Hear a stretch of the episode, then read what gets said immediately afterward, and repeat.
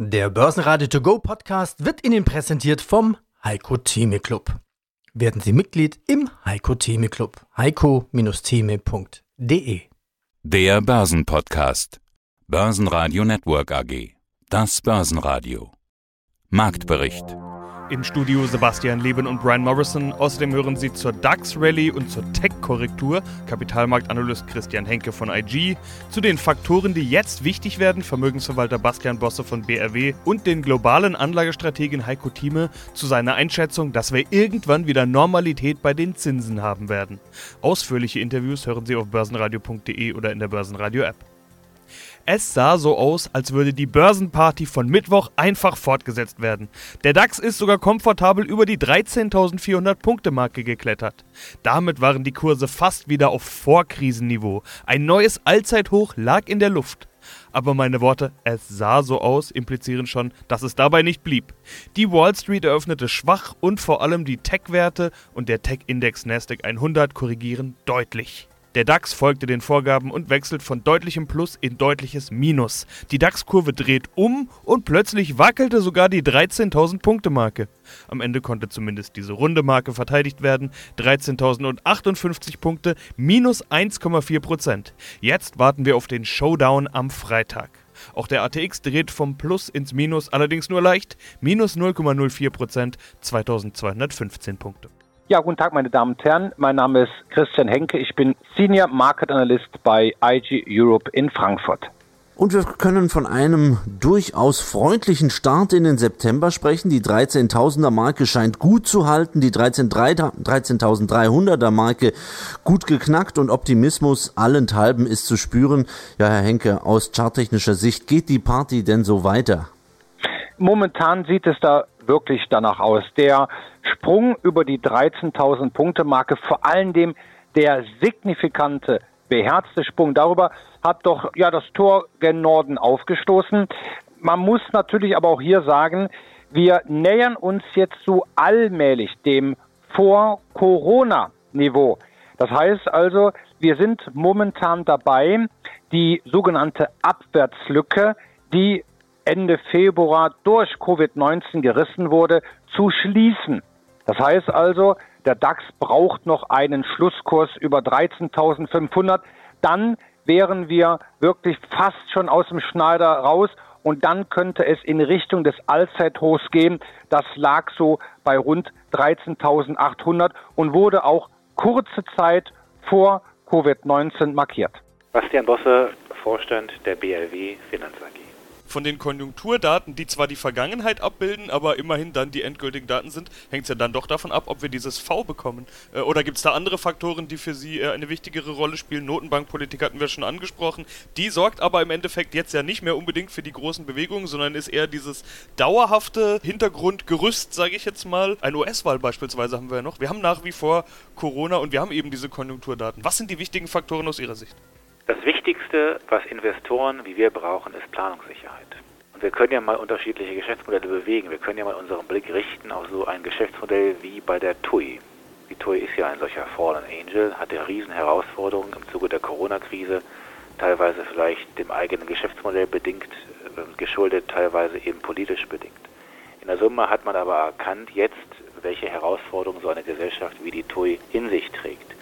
Nun kann die ja wieder frohlocken. Also wenn Reisen auch wieder dann prosperieren würde, ist anzunehmen, dass auch eine Aktie wie die TUI auch weiter voranschreiten kann. Nur wenn Sie dauerhaft mit Aktieninvestitionen erfolgreich sein wollen, dann ist es nicht der Zeitpunkt, den Sie beantworten sollten. Also wenn Sie eine Aktie vor Augen haben, wo Sie immer wieder zeitpunktgetrieben agieren müssen und entscheiden müssen, ist heute der richtige Zeitpunkt zum Investieren, muss ich in zwei, drei Jahren wieder zwingend raus, weil dann das neue konjunkturelle Dip kommen könnte, dann ist es Timing getrieben und dann werden sie regelmäßig mit dieser Strategie Schiffbruch, wie bei der TUI gesehen, erleiden. Das gilt für zahlreiche andere, auch kapitalintensive Geschäftsmodelle gleichermaßen. Was sie brauchen, ist eben die Planbarkeit über konjunkturelle Zyklen hinweg. Und die bieten Gesellschaften wie die TUI eher nicht, wie die Lufthansa eher nicht, aber es gibt andere Gesellschaften, die diese Planungssicherheit bieten. Und genau darum geht es, das ist die Bitte oder Appell, den wir an echte Investoren richten würden, was man braucht, ist nicht die Frage, ist heute der richtige Einstiegszeitpunkt und wie wird die Konjunktur sich eventuell entwickeln können, Was es braucht, ist ein stabiles, visibles Geschäftsmodell und es braucht entsprechend damit verbunden die Planungssicherheit, dass man über diese konjunkturellen Zyklen hinweg dann agieren kann. Und dann mag das ein oder andere aus heutiger Sicht, wir haben gesprochen kurz über Microsoft, über Apple, teuer erscheinen, aber sie kriegen eben auch ein anderes Maß an Planbarkeit dort mit auf den Weg. Und ich glaube, das überlagert allemal konjunkturell schwierige Phasen und ist auch eine bessere Idee, als in Zyklika klassischerweise zu investieren. Bei den Einzelaktien ist zu sehen, dass bei den Corona-Gewinnern Kasse gemacht wird. Nicht nur die US-Techs verlieren, sondern auch die deutschen Corona-Profiteure. Umgekehrt legen die vermeintlichen Corona-Verlierer zu. Trotz umschwenkender Marktstimmung steigt Covestro, VW und Conti. DAX-Verlierer waren dagegen Heidelberg Zement, Infineon und Delivery Hero, bei denen es deutliche minus 7% abwärts geht. In der zweiten Reihe sieht es ähnlich aus. Aktien wie HelloFresh, Shop Apotheke und Teamviewer geben ab. Corona-Verlierer wie Lufthansa und Fraport können dagegen zulegen. Schauen wir uns mal zwei Einzelwerte an und dafür schauen wir Richtung Übersee auf Apple und auf Tesla zwei Technologiewerte und die Tech-Werte haben sich bisher in den USA an der Wall Street äh, ganz äh, tapfer gezeigt, gerade in der Zeit von Corona. Wie würden Sie die denn in charttechnischer Sicht zusammenfassen? Also man muss erst mal sagen, dass natürlich in den letzten Wochen und Monaten gerade Technologieaktien gefragt waren. Das heißt also noch nicht mal, also nicht der Goldpreis war Anlaufstelle oder sicherer Hafen Nummer eins, sondern der Nasdaq 100, die Technologieaktien in den Vereinigten Staaten. Ja, wir haben jetzt, und da kommen wir jetzt gleich auch zu Tesla und zu Apple, da haben wir womöglich den Beginn einer Korrektur.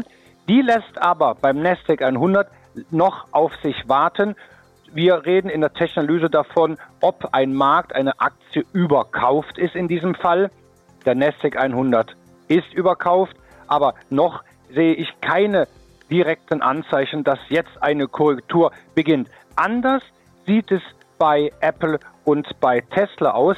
Der Nasdaq 100 hat ja in den letzten Wochen, Monaten, das heißt also seit dem Tief bedingt durch Covid-19, deutlichst an Wert gewonnen weitaus größer waren die Gewinne bei Tesla und Apple.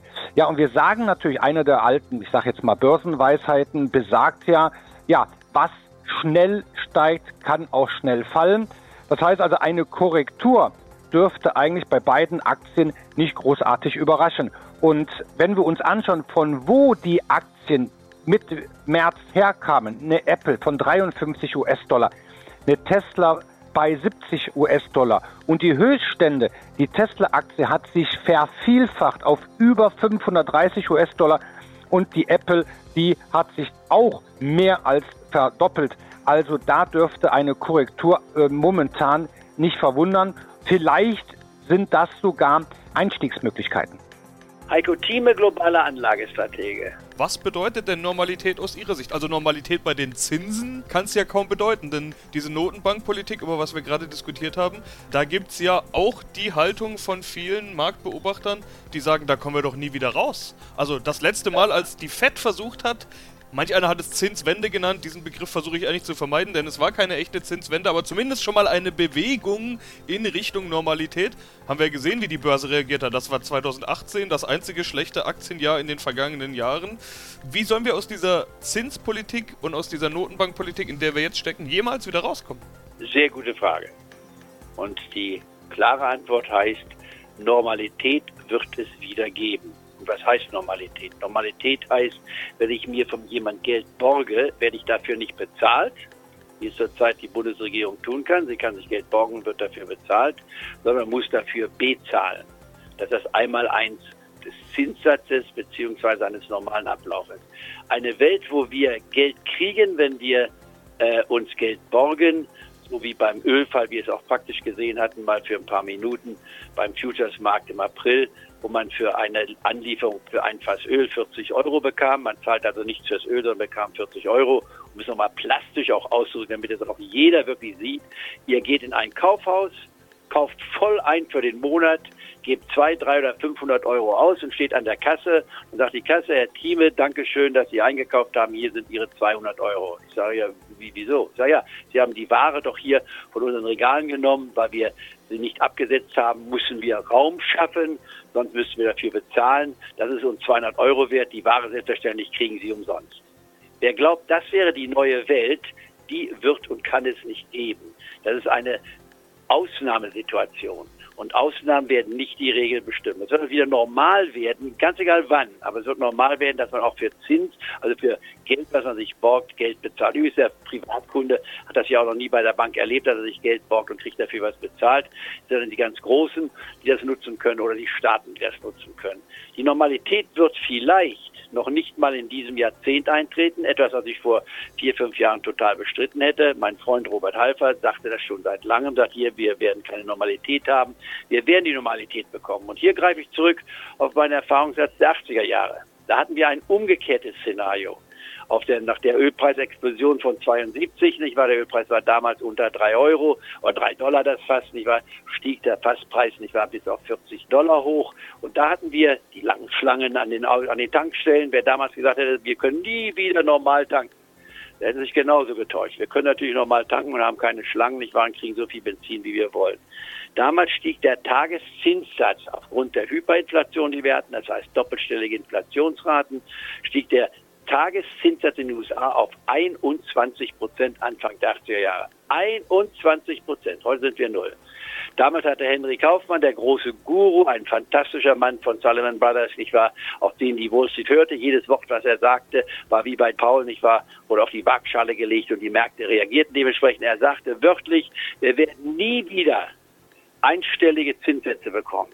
30-jährige Staatsanleihen hatten eine 14 vor dem Komma, über 14 Prozent für 30-jährige Anleihen gab. Das war für 60 Prozent mehr, als man normalerweise am Aktienmarkt pro Jahr verdient. Das kriegte man vom Staat für 30 Jahre jedes Jahr garantiert. Das war die damalige Welt. Ich wagte es damals als nicht studierter, aber praktisch gelernter volkswirtschaftlichen, mit volkswirtschaftlichen Argumenten zu kommen und sagen, wir werden wieder eine normale Welt bekommen. Wann, weiß ich nicht, aber es kommt wieder. Wir werden Zinssätze haben, die im einstelligen Bereich sind und ich wage sogar damals zu sagen, die sogar unter fünf Prozent liegen werden. Ich wurde verlacht, als Fantast angesehen. Ich will damit jetzt nicht angehen, ich will nur sagen, ich habe es schon mal erlebt von der anderen Seite. Hätte man damals gesagt, wir kommen auf Null, hätte auch ich gelacht. Das war nicht vorstellbar. Und genauso wage ich heute ganz klar den Satz. Das, was wir jetzt erleben, ist und bleibt eine Ausnahmesituation, die langfristig gesehen nicht durchhaltbar ist. Denn solch eine Welt gibt es nicht. Denn einer muss ja die Rechnung bezahlen.